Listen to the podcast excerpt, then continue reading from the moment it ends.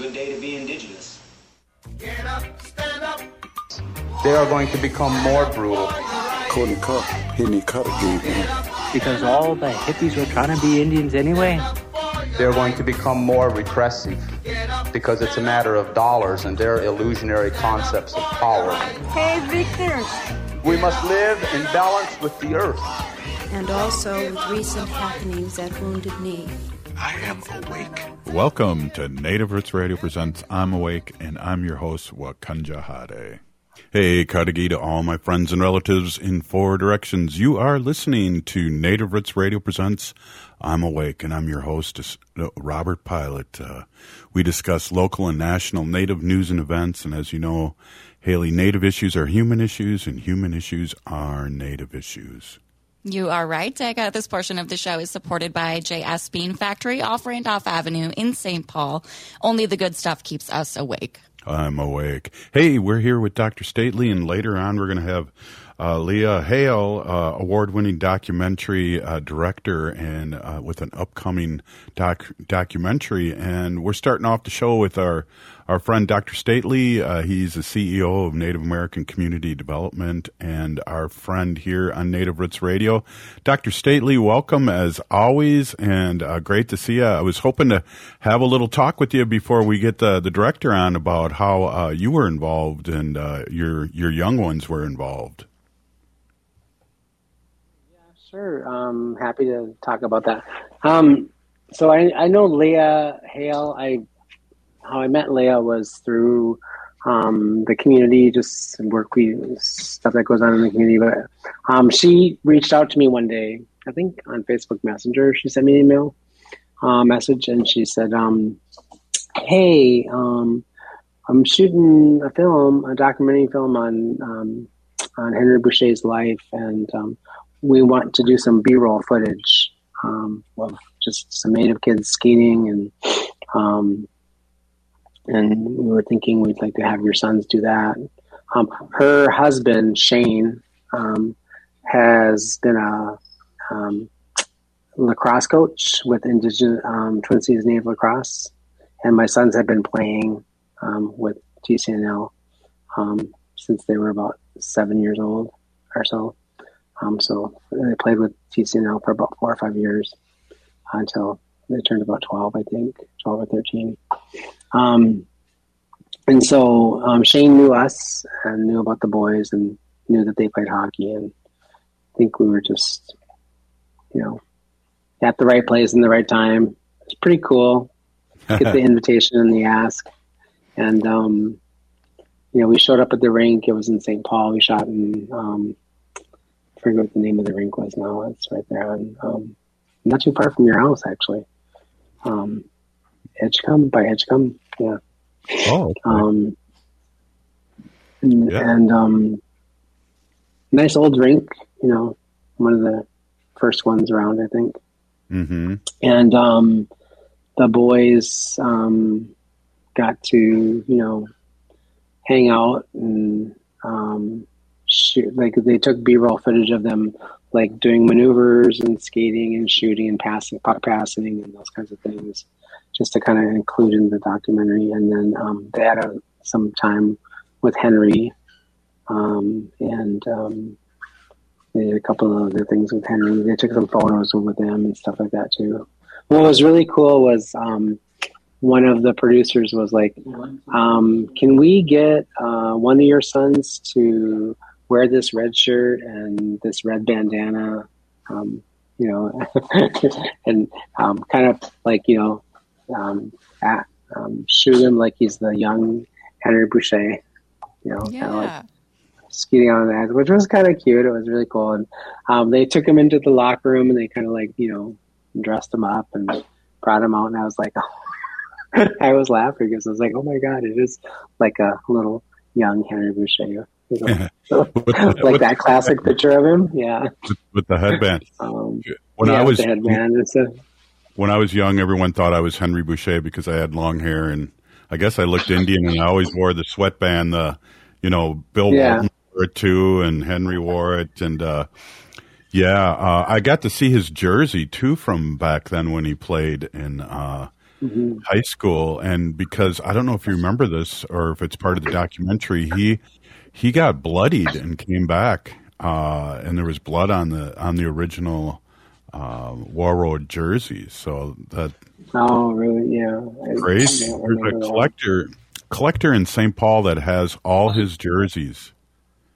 Uh, Really? Yeah. Yeah. When we were selling Huh. his book at the store, they came and did a signing and I got to see those jerseys. The only only jersey they couldn't find is the red the red Saints jersey. Nobody could find and that was the end of the Minnesota Fighting Saints. Uh, they wore a red jersey instead of the, the blue one. Yeah, that's pretty cool story. It was really cool. What I loved about that day is, you know, I, I took them there, so they're doing, all- you know, it was like six hours or so of shooting film, and Henry wasn't on the ice the entire time. So we sat, him and I sat outside the rink, um, like in the, you know, in the waiting area between locker rooms, like where we could see the rink and the shooting. And he and I chatted and talked, and it had to be like one of the most coolest two or three hours I've spent in my life. Just chatting Wow. with him and talking with him, and you know, he told me stories about you know growing up. He told me stories about his hockey days. He told me stories about you know all the women in his life. You mean his mom and grandma, right? I know, no, yeah, right. I should have, I should have like, I should have recorded on my phone so I could write his memoir. But Yeah. the truth, the, the real story, the real Henry Boucha. I'm just teasing, but he was like such an amazing man just to sit and talk with. It reminded me of talking to like you know elders in my in my family, and um, and um, you know I was I wasn't really super young when he played. I was probably in my late teens, early twenties. I think when he was a player. Um, I moved away from Minnesota when I was young, so I wasn't really like um, around a whole lot when he was playing in Minnesota anyway.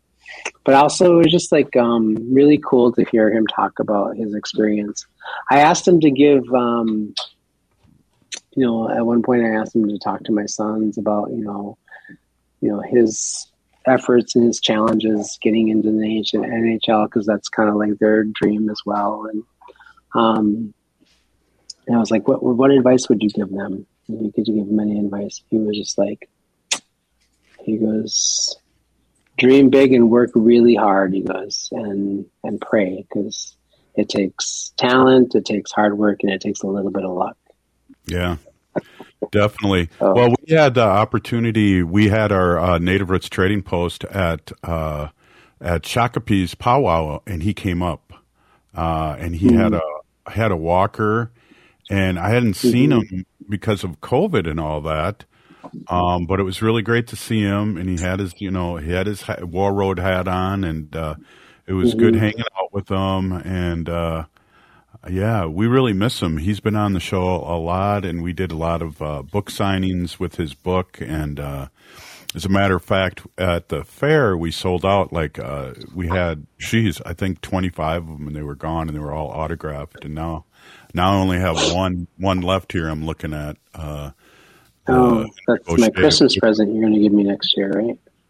Right. yeah. exactly. Uh, uh, we'll exchange gifts this year for the first time ever. Oh, wow. Yeah, what? Yeah, no, it, it was like we had good conversation. We laughed. He told me some jokes. He talked about you know his time in Alaska. He was in Alaska for a while and then came back.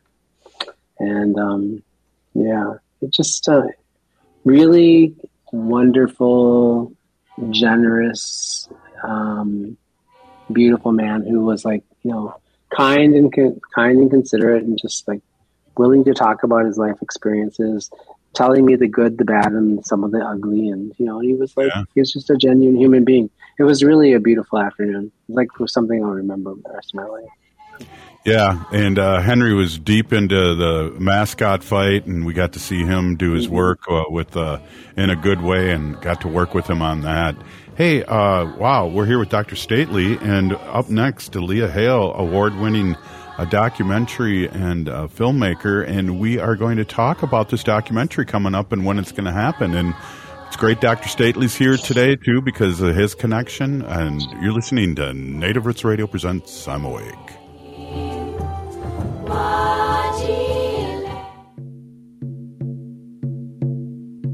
When we heal from our traumas, when we face our fears, let go of our addictions, when we relearn our values, when we live our teachings, respecting our elders, cherishing and honoring our children, when we honor and take care of our spirit, there will be no room left for sexual violence. Sponsored by the Minnesota Indian Women's Sexual Assault Coalition. As we age, it's important to invest in our health and to help protect it. Like the flu, COVID 19 is always changing. That's why it's important to stay up to date on your vaccines. By getting the flu and COVID 19 vaccines, you can renew your body's defenses and lower the risk of getting sick. Get your health boost and protect yourself against the flu and COVID 19. Find vaccines near you at vaccines.gov. That's vaccines.gov. The city of Minneapolis is now on Native Roots Radio with Minneapolis Air. AIR stands for American Indian Relations. Guest host Christine McDonald talks to people about important things affecting the city's Native communities. Minneapolis Air dives into topics like public safety, public health, elections, and so much more. Tune in to Minneapolis Air on Native Roots Radio from 5 to 6 p.m. on the second Wednesday of every month right here on AM 950. Now is a perfect and exciting time to plan your next National Eagle Center adventure. When you visit this winter season, you can meet and learn all about the newest bald eagle ambassador, Perseus. Plus, the center is your headquarters for winter eagle information and experiences, including weekly winter bald eagle counts, golden eagle information, unforgettable expert led field trips, and small group private eagle habitat tours for your family and friends. Make eagles part of your 2024 and plan your visit or experience today online at nationaleaglecenter.org. Hi, I'm Jane Fonda, and you're listening to Native Roots Radio. And we're back to Native Roots Radio presents I'm Awake, and this is Robert Pilot. This portion of the show is supported by Native American Community Clinic on Franklin Avenue in Minneapolis, honoring health and tradition. Yes, they do. Hey, we're here with Dr. Stately, uh, CEO of Native American Community Clinic himself, and then also our special guest. Not that you're not special, Dr. Stately. We know you're special in in a special way, but we have uh, Leya Hale, award-winning. Uh, director and producer, and we're going to be talking about her new documentary coming out. And uh, really excited to have you on. And welcome to Native Roots Radio. Hello, Robert. Thank you for inviting me. I really appreciate it. Um, Hami Daku Yepi, Nina Yushki on Wachia Kapie, Chante Washtea Nape good one. Good one.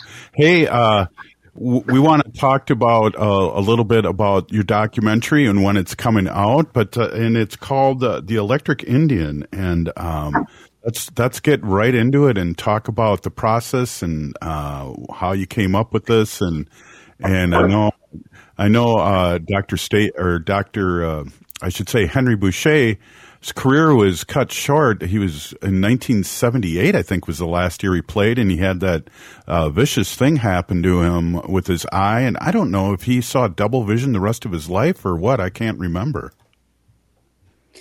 Um, well, before we get into the the details of the story, I just wanted to um, say that we're really excited. Um, um, like you mentioned, my name is Leya Hale, and um, I come from the Dakota and Diné people, and I work as a documentary producer and director for Twin Cities PBS.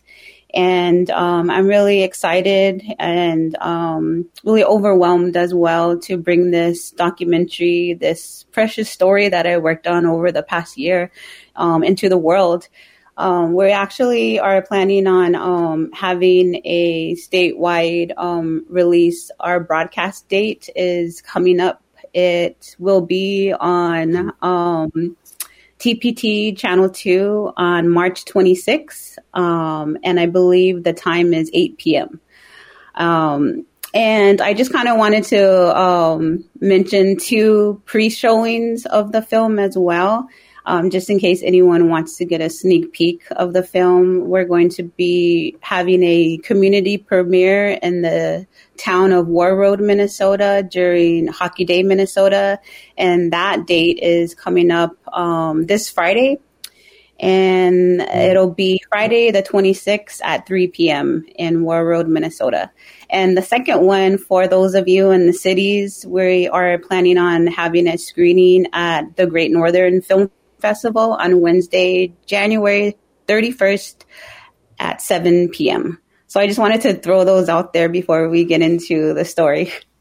Yeah, and uh, we'll have Haley bring those dates up again and yourself uh, because it's really important. And uh, I just have to say how refreshing and important it is that a native's doing a story on a native, and that us telling our own stories and um, having a conduit like TPT uh, is uh, just a home run and a grand slam in my eyes. And uh, really uh, great work on your part and also great, uh, you know, uh, great partnership.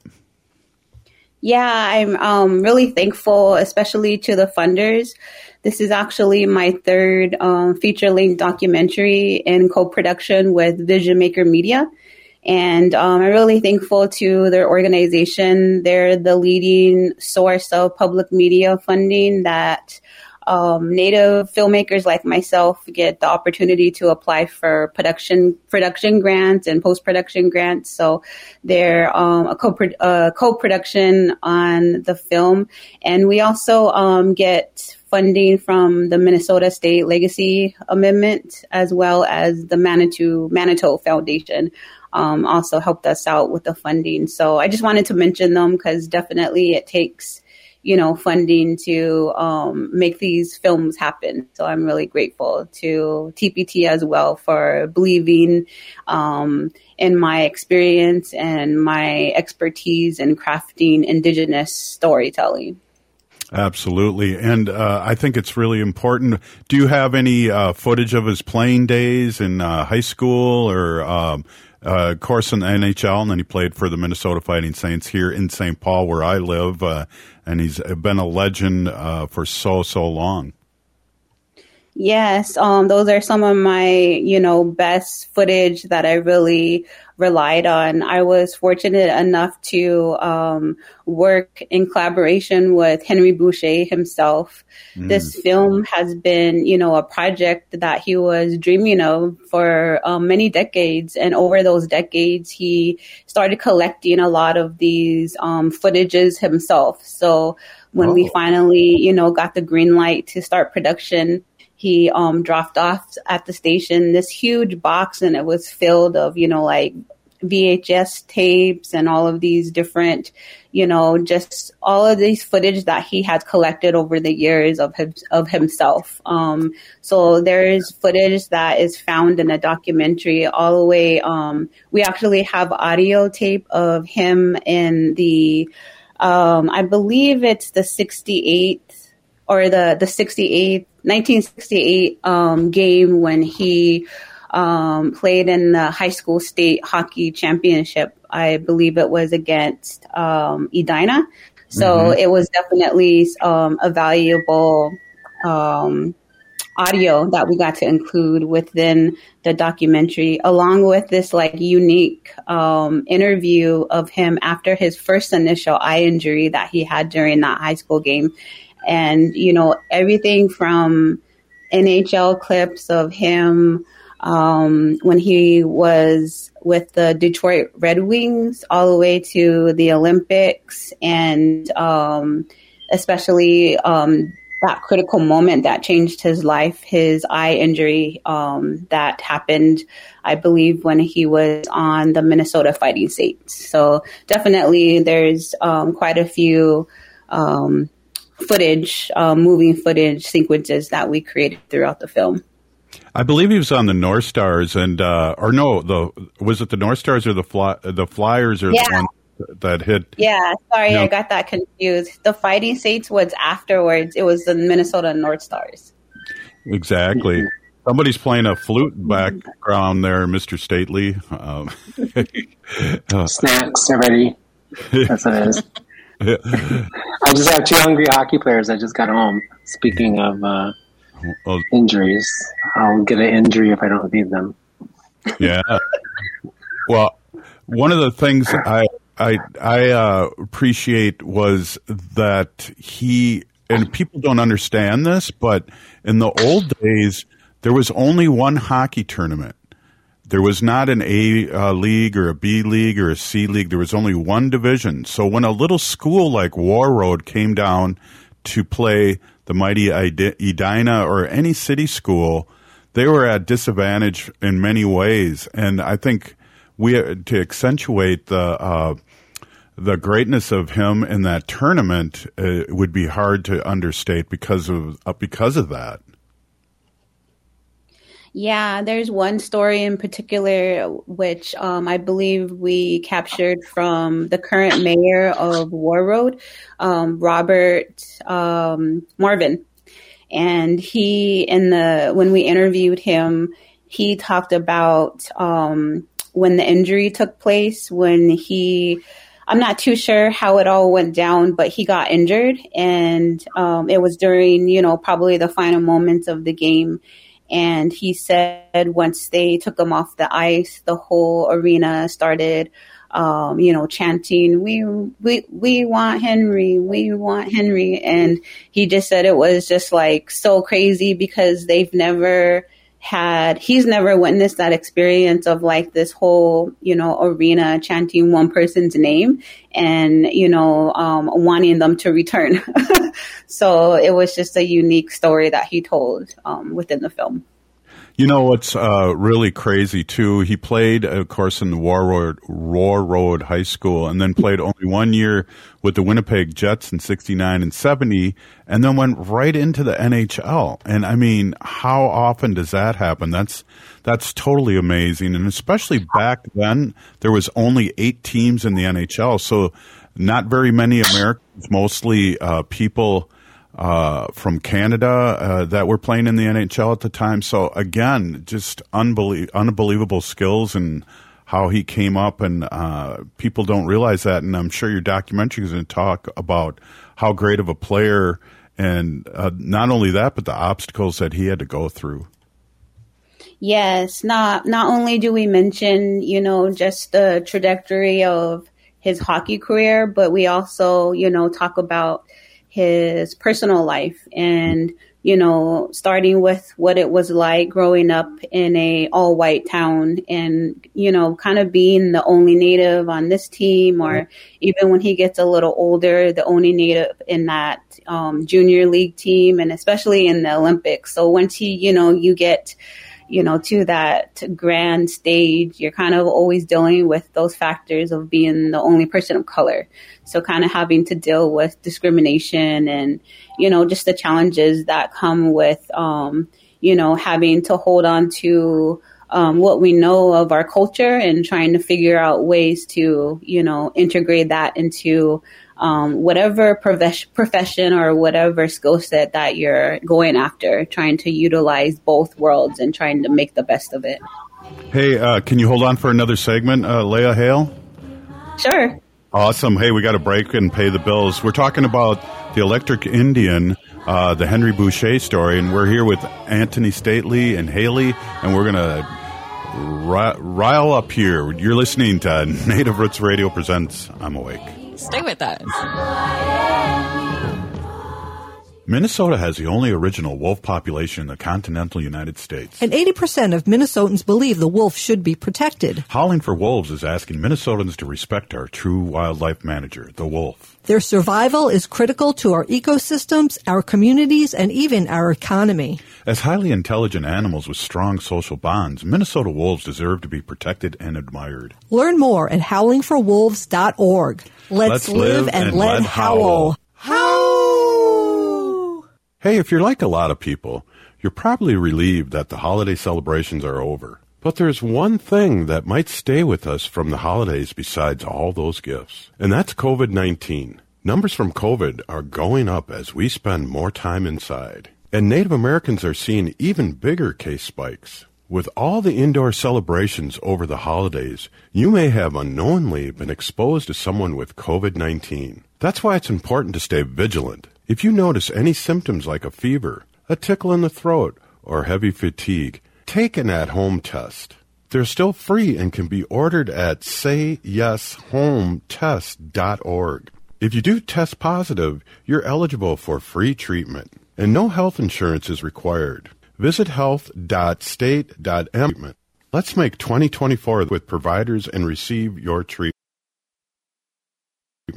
Let's make 2024 the healthiest year ever, securing a brighter future for our Native community.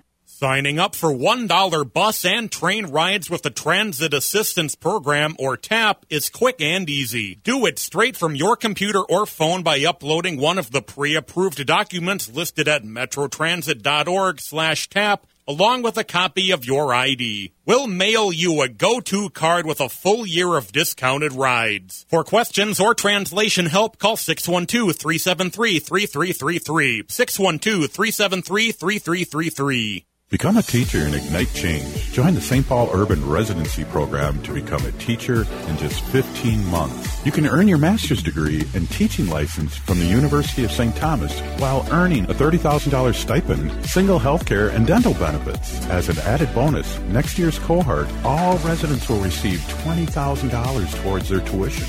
Apply now. Applications due February 28, 2024.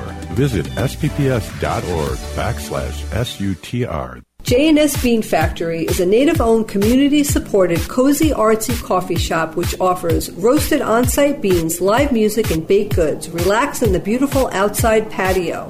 City Pages writes, voted top 10 coffee shops. Tucked into a quiet corner of St. Paul's Highland Park neighborhood, this coffee shop roasts beans on site from the best coffee growing countries in the world. Located at 1518 Randolph Avenue, St. Paul. The good stuff. Minnesotans are hardy. We don't let snow or ice get in our way. We have places to go, so making sure your vehicle is in prime shape for winter driving is so important. Take your vehicle to Rudy Luther Toyota for all your service needs. I was just there. I got my oil and filters replaced, and they did a complete safety check to make sure my vehicle can tackle what winter has up its sleeve. And they service all makes and models of vehicles. Head to RudyLutherToyota.com and use their super easy Toyota service scheduler to set up your service appointment today. Rudy Luther Toyota on the southeast corner of 394 and 169 in Golden Valley. With a look at your AM 950 weather, I'm Patrick Lilia. Cloudy tonight with a low of 22, then Tuesday remains overcast through the day with a high of 33. Vinaigrette can add the perfect complement to your next home cooked meal. Taste test their wide selection of oils and vinegars and they'll bottle it for you right on the spot. Vinaigrette is located at 50th and Xerxes in South Minneapolis. Check them out at vinaigrettemn.com.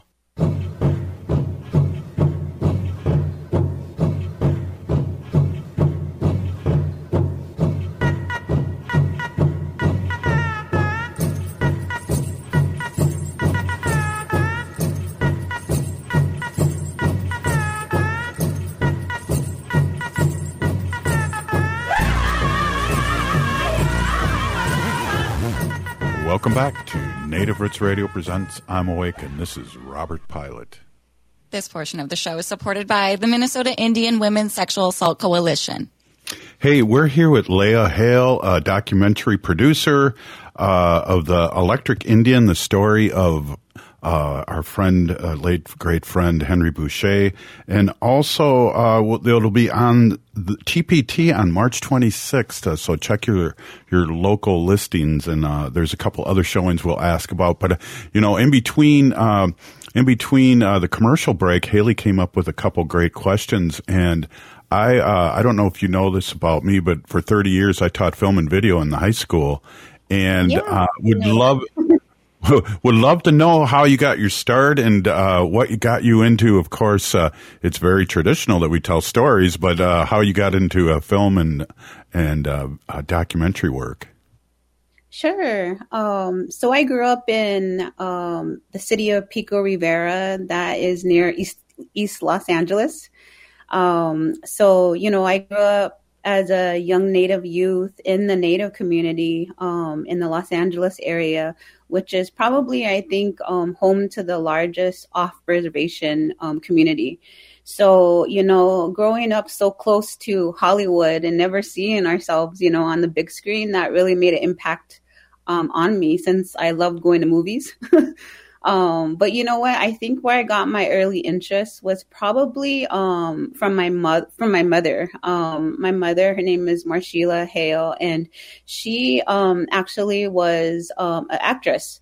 You know, and um, when I was growing up and when I was young, I used to see her get roles. You know, kind of like in the background on shows like Dr. Quinn Medicine Woman, you know, and she would be like in the background with like a buckskin on, like walking by or something. You know, it was just always um Looking all you know, like- that, huh? yeah, things that were always um that depicted us pre 1900, you know, and Mhm. um so I always, you know, just kind of thought about those things as a young person and you know, I, I remember as early as like eight years old getting together with my siblings and cousins and, you know, um, cranking up the Disney movie Cinderella and having the big um, VHS camcorder and, you know, acting out our own scenes, but, you know, in a way, indigenizing it. so that was my early interest, you know, but, um, so I always carried that, you know, motivation to want to be a storyteller. So I, um, ended up going to, um, the University of oh, California, California State University, Fullerton. I went through their radio, television, film program. Um, cool. I, I yeah. So I have a that's kind of that where I got there, my. or she graduated from there. But yeah, very cool. Yeah, that is cool. Um, so, uh, how long you been collaborating with TPT? Because you said you did uh, two other. Would you like to mention the two other documentaries you did too? Sure.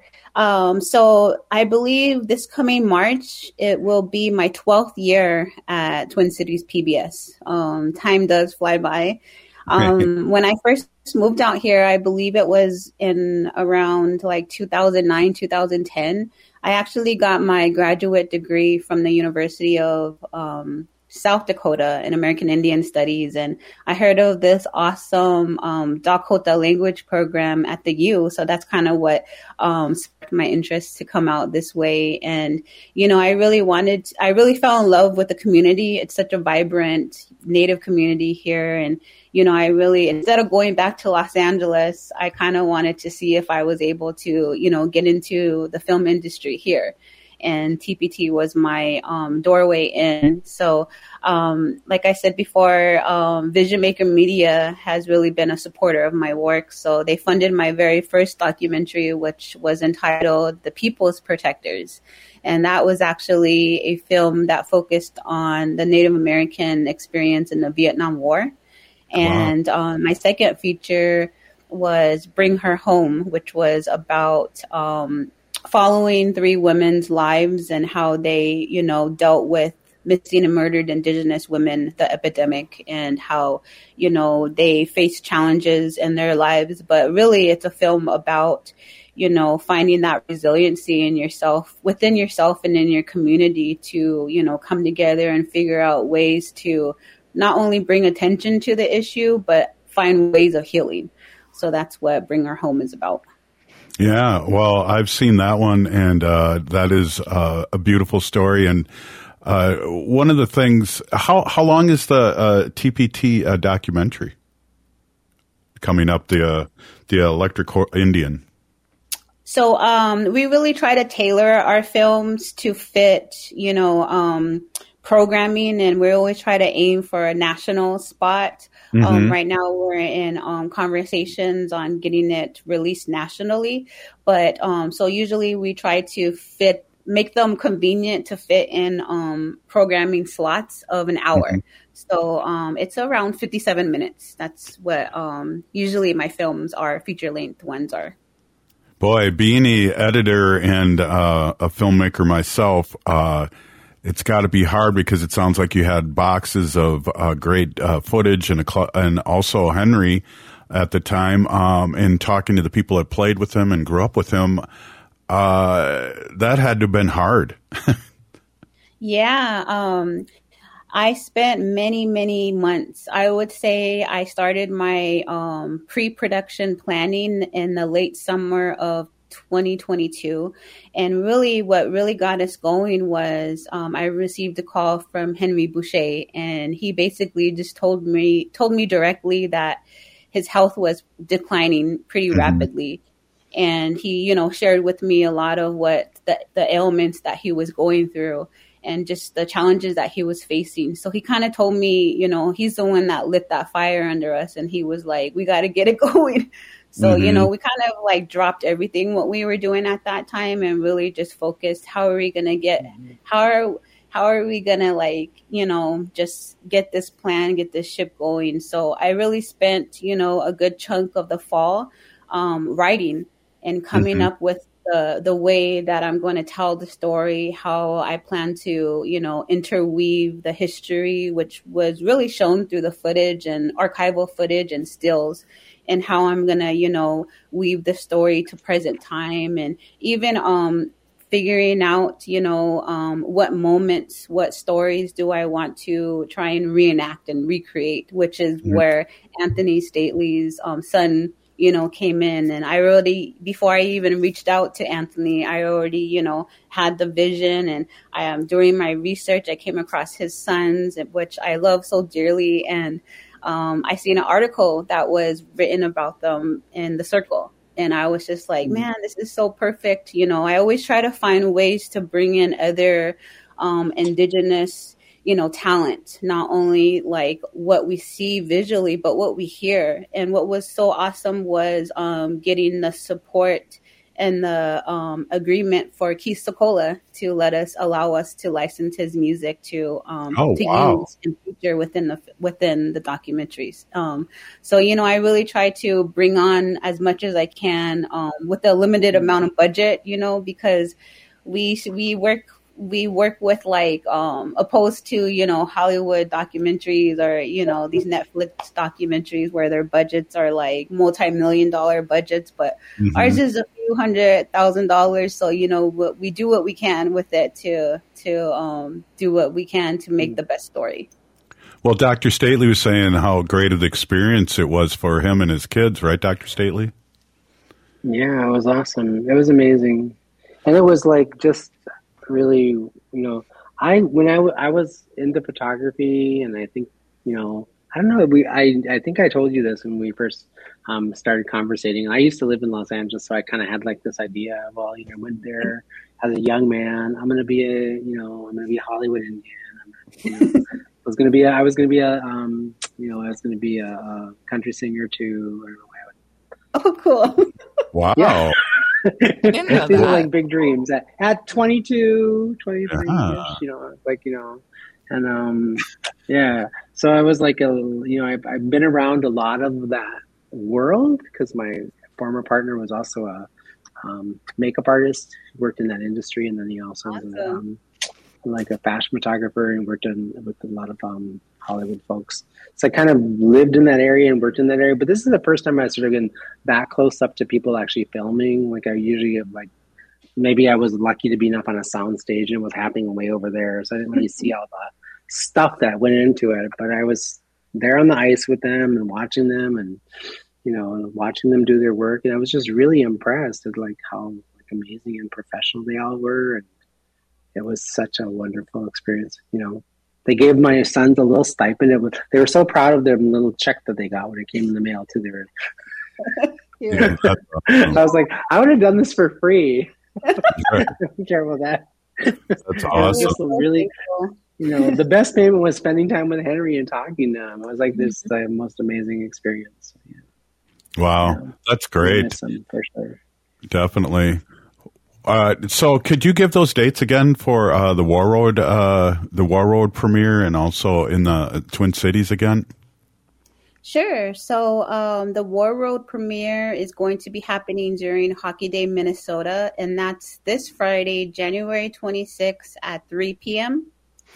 And a Minneapolis screening is going to be taking place during the Great Northern Film Festival on Wednesday, January 31st at 7 p.m. Well, we'll be there, darn it. And one last, uh, we got uh, just a minute left. One last thing. Um, what what do you feel like one of the most important things that people, anyone watching this, is the takeaway of of the Henry's Henry story? You know what? I think of his one of his last um, lines in the film, and he it, he says, "If you're going through hell, just keep going and get through it, because um, the positives will start to happen." And then to me, I felt like that line summed up, you know, the whole film, because really it's about you know overcoming our personal challenges and finding that resiliency within us to to succeed and be the best at what it is that you put your heart into. Wow, beautiful. Leya, come on on the show before the premiere here on TPT too, and let's get people out there watching it. Really appreciate you being on with us, and we're going to be uh, rooting for you. And what a great, great story that you're going to be telling. Pini Gigi for coming on. Wopita Tonka, thank you for having me. All right, Have a hey. great premiere. Bye. All right. Up next, Dr. Stately. Oh, we'll be right back after this short break. Please stay with us. As we pack away the ornaments and bid farewell to the holiday season, it's time to unwrap the gift that keeps on giving. Getting protected by a COVID-19 vaccination. This is your chance to make a difference, especially as our native communities face higher COVID numbers. Those higher numbers underscore the need for collective action. So answer the call and get vaccinated. The latest vaccines are not just authorized, but they're proven effective against the current variants. This is extra protection even if you've already had previous vaccines since previous vaccines will eventually wear off. Plus, the new shots are FDA approved for ages six months and up. A COVID vaccine is not just a shot. It's a pledge to safeguard the wisdom and stories handed down by our elders. So join the movement, get vaccinated, and make 2024 the healthiest year ever, securing a brighter future for our Native community.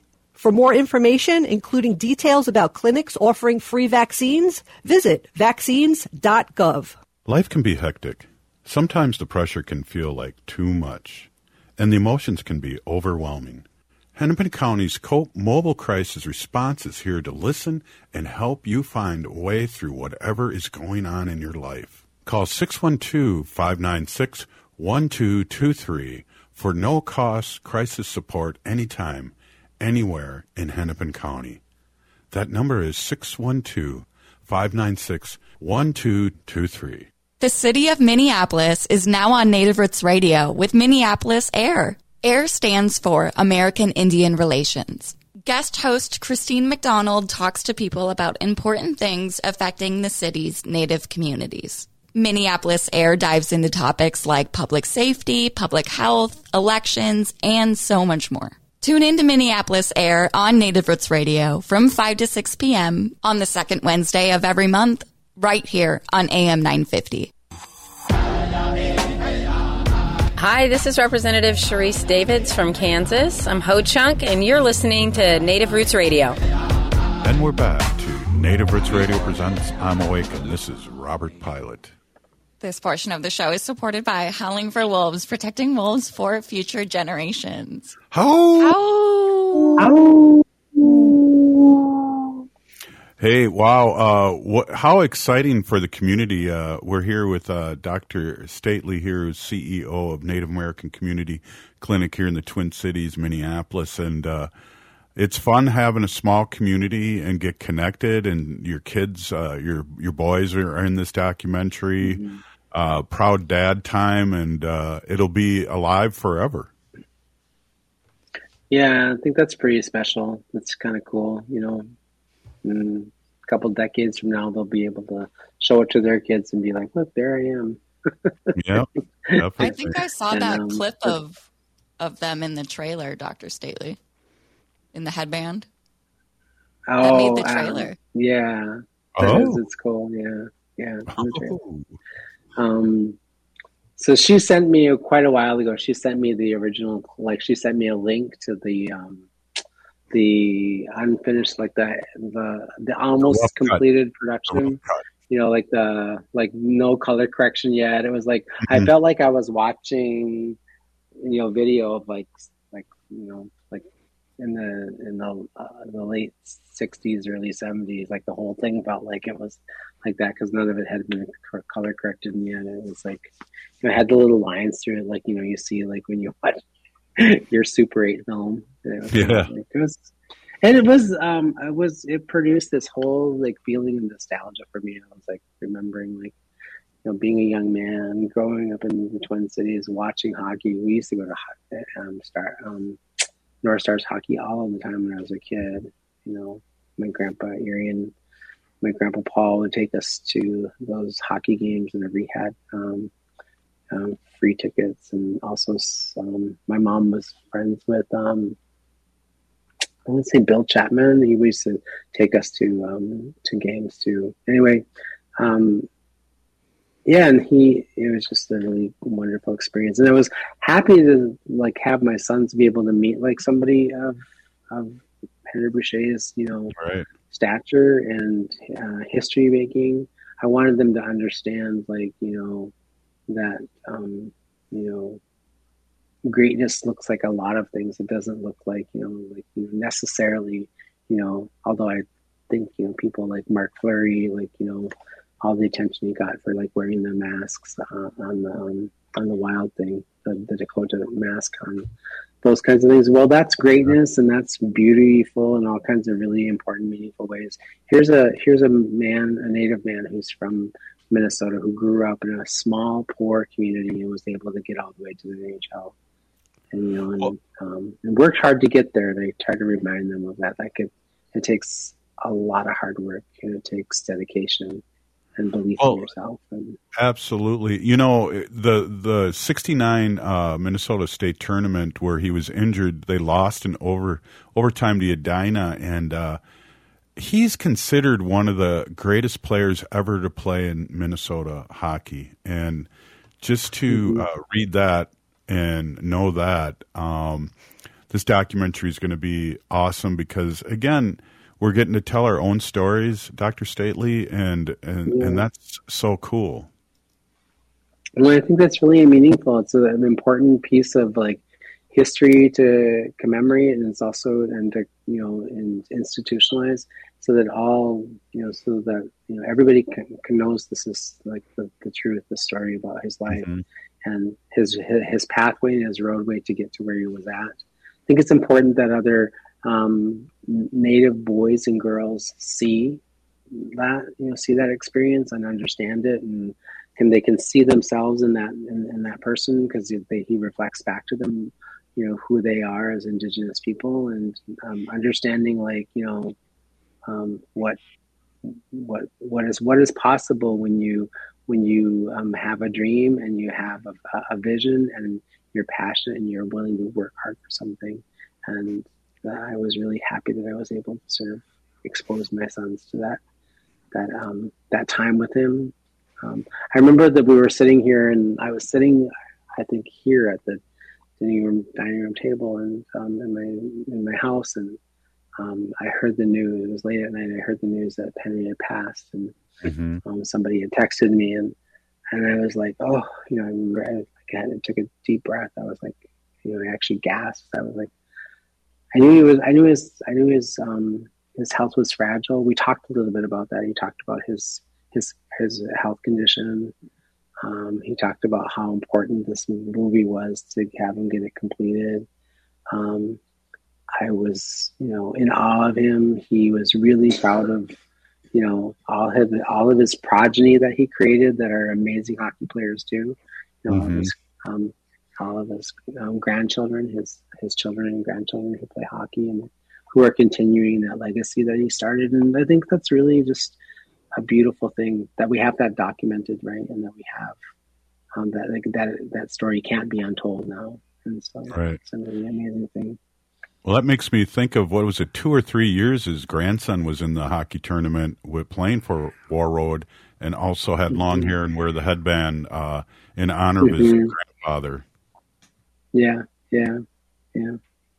So, and his family is just really wonderful people. I remember when my sons won the state tournament a couple years ago. Um, I called, um, I called uh, um, Jason Shakobee's dad because my sons are like you know in awe of him and TJ Oshie and the whole family, the whole family system. Really proud of them, and you know, and and like him, I was thinking about like Leya's comments as she was being interviewed during your conversation. Like them, my sons are the only Native kids in their whole entire association. They don't they don't see a whole lot of other Native kids on the ice playing with them, mm. and it is a very very deeply white dominated sport, and they've had some of their own experiences of like you know racism, both covert and overt, and it's been challenging to support them through that as they grow up and be young men and go out into the world and try to find their place. And you know having these conversations with them about you know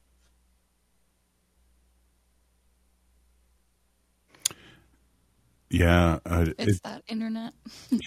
Yeah it's uh, you know uh, it's crazy haley. We I, I just got to read a couple things here, and one of the things was that he was injured, and uh, by Dave Forbes of the Boston Bruins, he was assaulted in a stick, uh, publicized stick incident, and it left Henry with uh, a cracked bone around his eye and blurred vision. Vision, and uh, he tried to sue the NHL.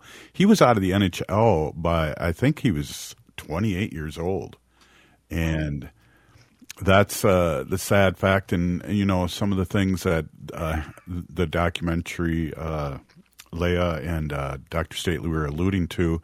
He had some rough times there, and then he was uh, sobered up and uh, and really has been part and helped the community for the rest of his life. So he's going to be greatly missed.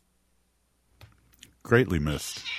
Yeah. Well, and um, Leya's uh, film, the documentary that she has coming out, The Electric Indian, if you can't make it up to Warroad to see that premiere this weekend, um, they will be doing a release of it January 31st um, here in the Twin Cities from 7 to 9 p.m. And this will be aired at the uh, Main Cinema, which is 115 Southeast Main Street. Uh, tickets are $15, and you can look up more information at thegreatnorthernfestival.com. We got less than a minute. Dr. Stately's back. Uh, any final words, feelings? Uh, it's always great to see you, and uh, you know what a what a what a great thing to be a part of coming up. Yeah, it was a deep honor to be part of it. You know, there is no greater sport in the United States other than hockey. No, I'm just kidding. Whoa, wait a minute. no, uh, hockey, hockey is pure sport when it's played right, you know, and uh, in the young young people play it right because they go back up and down and, and work their skills. You know, the old Rodney Dangerfield line. I was at a boxing match and a hockey game broke out. That was, that's the way it was in the that's the way it was in the seventies, and I think it's less less fighty yeah. now. But uh, it's a skill. It's yeah. a big skill. Yeah, it teaches them a lot of life lessons, which is really great. Right on. Hey, Pini Gigi, Dr. Stately, uh, thanks for coming on. And as always, uh, we're still here. We are the seventh generation. This has been Native Roots Radio. Free Leonard Peltier. Now.